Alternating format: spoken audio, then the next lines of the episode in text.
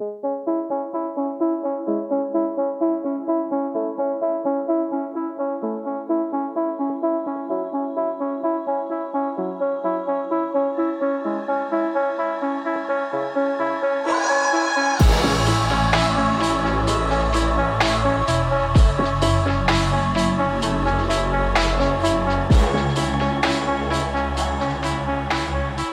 Calvin Innes. I'm the artistic director of the Shorelines Project. Uh, so we, we started working with Rights Community Action about a year ago, um, sort of talking about the project, um, essentially as a, as a way of uh, raising awareness around flooding in Hull. Uh, so Hull is at a massive risk of flooding, um, but it's quite a big issue that people sort of struggle to get their heads around, particularly because the people that are most affected by it have other things on. Um, you're literally talking about families that are struggling to get food on the table the next day, to, to clothe the children. So when you're talking about uh, flood risk, something that might affect them in 15, 20 years' time, it's kind of the last thing on the mind.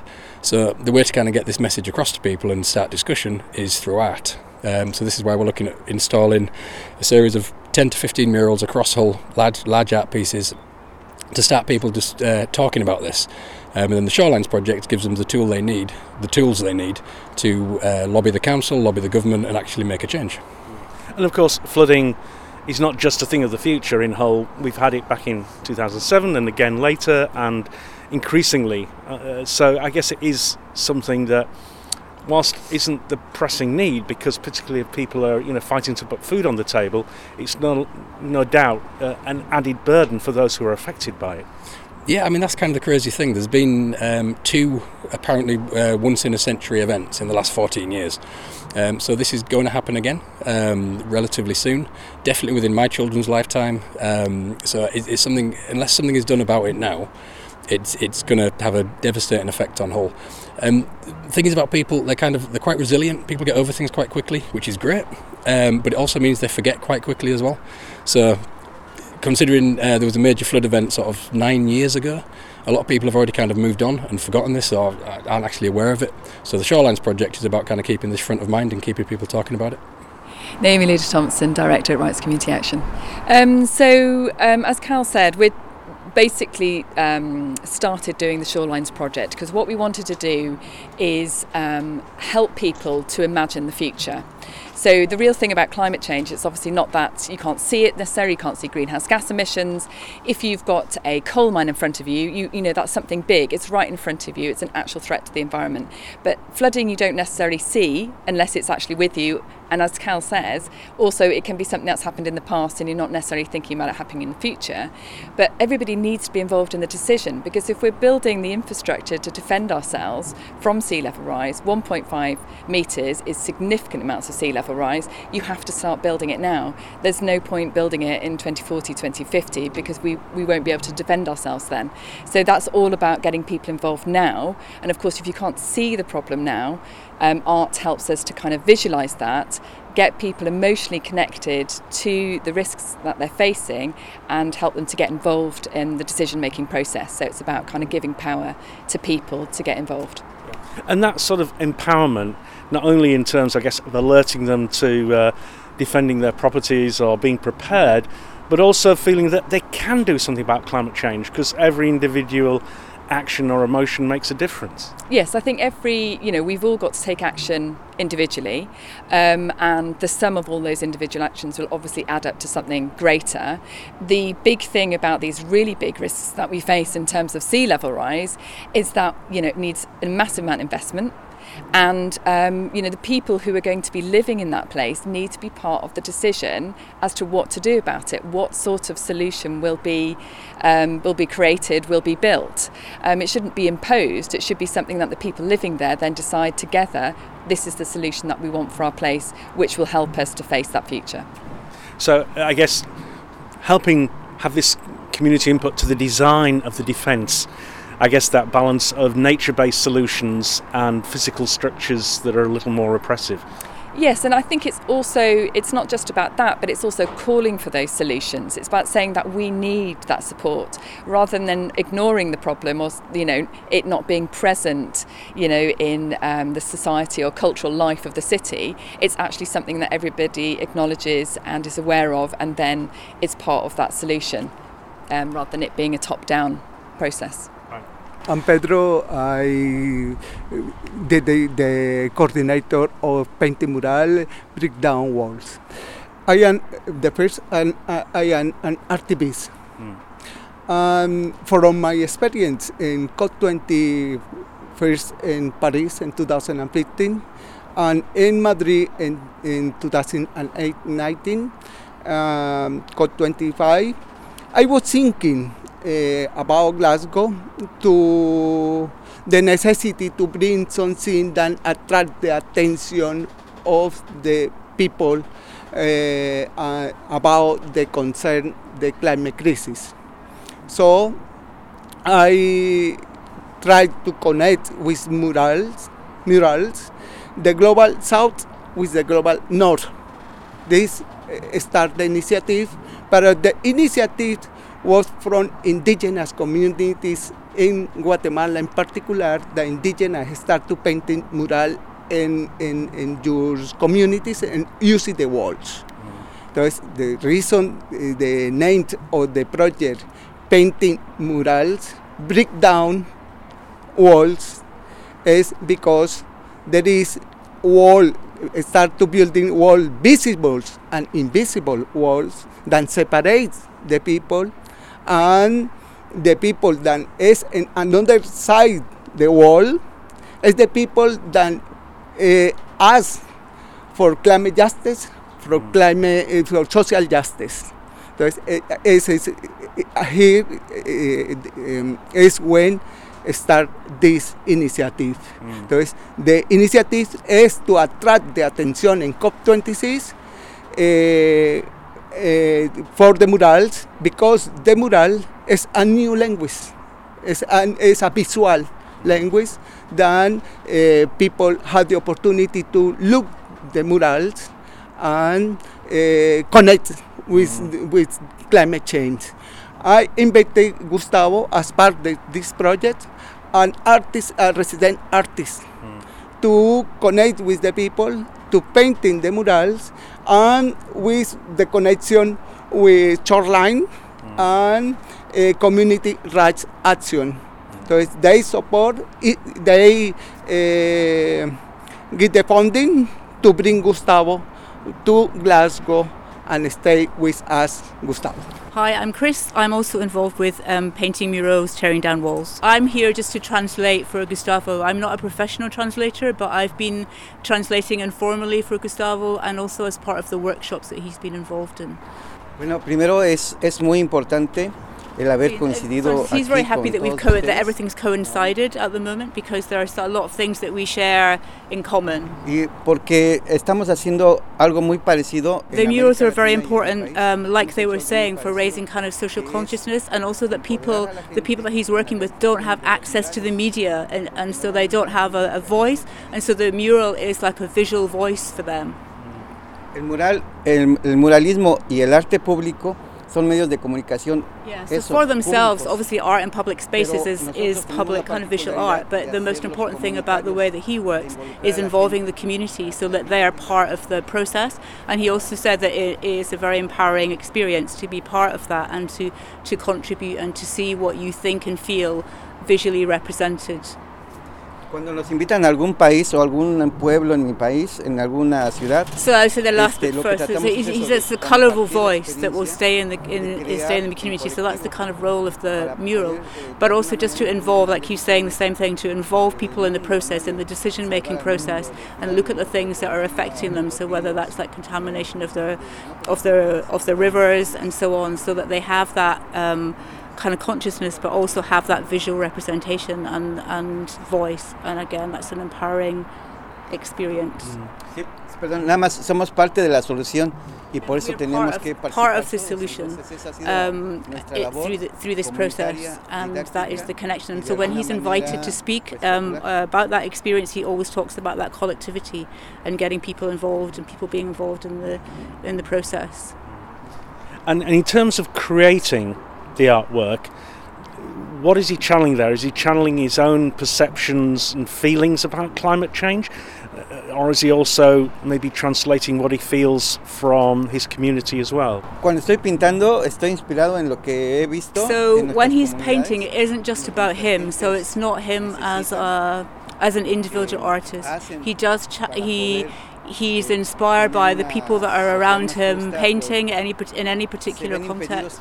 he's um, yeah he's inspired by how he knows the people feel because of the conversations they have around when they're actually painting and he's inspired by knowing the effects that you know the kind of exploitation and kind of multinational corporations are having on those communities as well. So he has that lived experience. He listens to the community and lives with the community in which he's working, and then he's inspired by that collective process of actually painting something together. Es que en todo el mundo la preocupación por there's a shared kind of global concern, I guess, about the about the environment, so that he can also connect with, although the experiences there are different, that he can connect with people's concern about the environment, kind of wherever they wherever they are, and that connection is something that unites us and and brings us together, and so that's another reason why he's he's kind of happy that this all of this has kind of coincided together. And have you started to get some reaction to the mural here yet from people who are seeing it? Sí, bonito, muy interesante porque... Yeah, so it's not only the group that's painting, which is a really interesting group. There's, it's quite a small group, but there's about eight different languages spoken amongst the people that are in the in the small group, which is really uh, really interesting. So again, it's that communication visually. But he's also saying they are beginning. They've been painting for a week now, and they are beginning to um, kind of draw the attention of the people. So it's outside the Scottish Opera building. It's on a wall really close to their entrance. And so they're beginning to attract the attention of the people that work in the building, the students that are come out from the back entrance of the Royal Conservatoire of Scotland. And so he says that, and, and that the people in Scottish Opera are, you know, they give them kind of like biscuits, they're supporting them, they're encouraging them, and they're get, they are getting more involved because they're seeing the image grow over the week as they pass by every day. Um, so he says they're beginning to build that kind of social cohesion around around the mural. Pero a la gente le da confianza que no llegamos so they um, they're understanding that it isn't just an artist going in to paint something on the wall. It's actually that it comes from a concern from the about the environment, and that helps to build the interest and the social connections with what they're doing as well. And, and so, what does it mean that you've been uh, really a, a catalyst in some ways or a supporter of this whole project to bring this to fruition? Um, it's hugely important. Um, I think that we need to use every means that we have at our disposal. Um, the time is now to act on climate change, and I think art has a really big role to play in helping people to imagine that future. Some people are already facing that future already, huge risk and damage. Um, but art helps us to connect emotionally with it so that we all start to live differently and we accept that. Um, and it's we use art. I think it's part of that, and it's great to see this mural going up and the community starting to get involved and to, to speak to that mural and to reflect upon the mural. And obviously, it will stay here for many years, so it will be that constant reminder, I hope, for people here in Glasgow about climate change and the need to act. And what does it mean for you Yeah. to see this project come to fruition here in Glasgow? To, to, to see this, this, this great project um, coming in front of such an audience? To bring Gustavo to Glasgow uh, was part of the initiative and how to connect with not only Gustavo to bring to stay here to painting a mural, you know, make the connection with the communities, make the connection with another groups like uh, Community Right Action or Shorelines. it was the idea hmm, to participate, open the, the, the space for individual, for communities, and for organization. I think so. Uh, we achieved this uh, initiative, que is the more important. Hmm? Yeah. Now, you were there in Paris five years yes, ago Yes.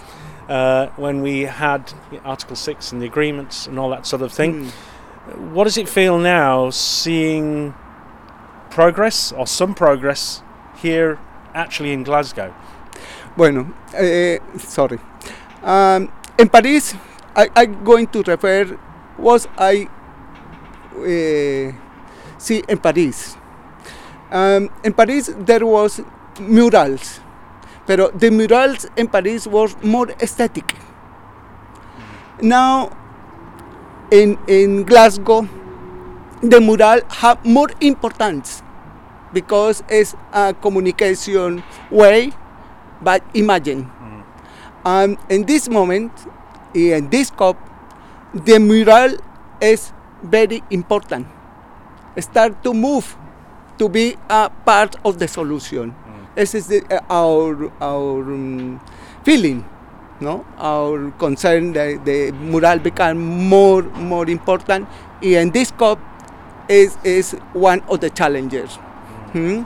Bueno, another thing, uh, there is a difference from Paris. Uh, Paris was more uh, political or take the decision, very important decisions. Hmm? No was the same in Madrid. Madrid, in the reality, not take a, a decision that change the actual situation. I hope Glasgow, at the end the, the, the summit, take a important decision. Then it's possible to get the next step looking in the reality for solutions. So would you say the murals now reflect the sense of urgency and maybe frustration that we need to implement big decisions quickly? But the, the mural is an answer. It's a solution, pero the, the solution is to change the education. Need to change the education system. We can't resolve anything if not change the education system. I think so. Uh, Scottish um, Right Communities Action uh, is working in this way. Hmm? How to to to start to change uh, everything yes. in the society, in the communities, and individual manner. Hmm? Lovely. Now, a voice we haven't heard from yet, I must bring in. Hello, I'm Alex Goodman. I'm a lawyer working in environmental law. So, from from your uh, background, you know, what's been your impression of this project? Uh, I'm a lawyer and I work with communities who want to bring litigation around climate change. So I'm a kind of few ripples down from the kind of collective work that we're hearing about here. So I suppose after consciousness has been raised and some sort of movement or community action is built, one of the actions that communities might want to take would be to challenge a situation through the law. And I'm a kind of intermediary, I suppose, between the communities and then the figures in the establishment who have uh, some position to change something around that. So the environmental lawyer's role is really to empower the environmental defenders in the communities. Um, so that's how I kind of I suppose build on this on this on this work, but at a, at a stage down the road. Yeah, but this will raise awareness, and I guess you can offer a device in some instances to challenge legally either bad practice or the need for better defence. Yes, exactly. So I've worked on cases around fracking or energy, um, and what we try to do really is to ensure that my work as a lawyer is not just simply about what can be quite a theoretical set of work, but it's about ensuring the community itself is empowered and emboldened and gets a stronger sense of its own ability to influence how decisions are, are, are taken. So um, that's how I see the role of the law really is as supporting the climate movement. I mean, one of the themes that's come out in discussions that I've had with lots of people in Glasgow is the need for global cooperation and cross party working. And here we're seeing this pulling together of arts, communications, law as part and parcel of that whole mechanism, if you like, that we're going to need going forward together and not to polarize uh, parties if we're going to actually see a meaningful outcome to tackling climate change. Yes, and I, I mean, I think that you know, as a lawyer, that role of linking the vast amount of work that's going on at a grassroots level to the establishment figures is, is where the lawyers can, can come in because it's very much just thinking about how we're hearing translation. It's like that. It's, it's translating a certain voice from the grassroots level into the technocratic language that the people in positions of authority speak, and, and that's what that's how I hope I can be of you know assistance to the huge global movement that's taking place. Just to link to that and going back to the global south, in about half an hour's time, Amnesty International are having a vigil just along the river here, and that's def- that's um, raising awareness, I guess, about those in the global south who don't have an environmental law, or it's a very risky place to be an environmental law, and so many defenders of the environment have been killed. So that's uh, or in, are in prison. So that's what the Amnesty International vigil is. Um, this, there's hundreds, for example, in Colombia, um, of, of environmental defenders at many different levels who have been who've been killed. And um, however much there may be the role of an environmental lawyer, it's probably also a very risky business. But I think that's really important. It's for yesterday we were on a march and it was you know it was it was felt a pretty safe place to be. But for a lot of people at the front end of climate change, especially in Latin America, that won't be the case, and they'll be putting their lives at risks to defend defend their land, to defend the forests, um, to defend yeah against kind of mining and kind of profit interests from you know some of the very places you know some of the very places in the city here um, so that I think just to bring that full circle I think so yeah there was I mean there's been uh, a whole section of the COP26 has been about climate litigation, and there have been hundreds of lawyers here from all over the world, including people who acting in countries where it's a very perilous activity and much braver than people in the West trying to bring these points. And um, yeah, I mean, just to add on, on, on what was being said there about you know how courageous some of that work is elsewhere if you're if you're seeking to use the law to challenge these practices. Yeah. And maybe we could just ask that point. Uh, in, in, in Mexico, is there a feeling of freedom of expression, or, or, or, or is there an undercurrent uh, of, of oppression there, or is it more of a free? There is a freedom to express oneself openly. Bueno, en, en, en México Es muy difícil. Okay, yeah, he says it's very difficult for people who want to defend Mother Earth, the rivers, the air, the the land. Um, there's probably a complication there with land that's owned collectively, not individually. Um, yeah, because there's just there's a lot of interest from international, uh, you particularly mentioned Canadian companies, um, and and so the state uses. Um, the army, the paramilitaries. There's also a connection with drug um, drug, uh, the drug lords, um, and so it's very difficult for people to, to, yeah, to, def- to defend those things. There's a whole apparatus in place to defend the interests of the multinationals. Um, so it's very risky. Either there is definitely cases of assassinations, or people might have to go into exile or work um, work under the radar. So he says, for example, when he's working with communities and he's painting murals, often they have to do that at night, or they have to do it, um, yeah, kind of under the radar radar um, hidden because it is a risky it is a risky business. More for those who are defending the land, but also like as an artist who's working with those communities. So, just coming back to shorelines, it's interesting, isn't it, how much we take for granted our our freedoms of expression and everything else, and yet there's also these connections with communities around the world facing similar challenges. Yeah, it, it's uh, that's one of the things that's kind of come out around the project. Is um, it started off as a, a Hull project, um, and kind of very much sort of focused on Hull. But it isn't a Hull conversation. Um, it's kind of it's a big reason why we wanted to kind of bring the project up to Glasgow as well. Is it's it's a global conversation. It needs everybody to be involved in the conversation. It also needs um, people beyond Hull to actually uh, get involved um, to, to actually make this change. Um, it can be driven by the people of, of Hull, absolutely. But in order for everything to actually be carried through um, and for real action to be taken, it needs to be a much, much bigger conversation. It needs to be a national conversation, it needs to be an international conversation.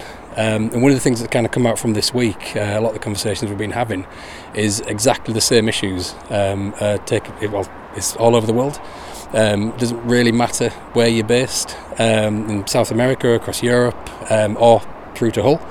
Um, the issues are kind of exactly the same. And you've been participating uh, in the marches here, meeting communities. I don't know, what, what, what, sense, what feeling does that give you as you're connected with everything that's happening here uh, outside COP26? Uh, it's been amazing to be honest. It's um, it's been eye opening to me. It's, it's, it's, the first COP I've attended. Um, the the amount of passion um, from from people from completely different backgrounds um, was incredible. That was kind of the thing for me yesterday. Is I'm not somebody who kind of uh, naturally gets involved in protests and walks and that kind of stuff. Um, I was there for four or five hours yesterday and spoke to hundreds of people, um, and completely different backgrounds, completely different ages, different nationalities, and there's just this shared passion for genuinely making a change. Um, and yeah, it was uh, it was quite exciting to see. Well, that's been um, a really great discussion today. So thanks for your time and uh, great projects. Thank you very much indeed.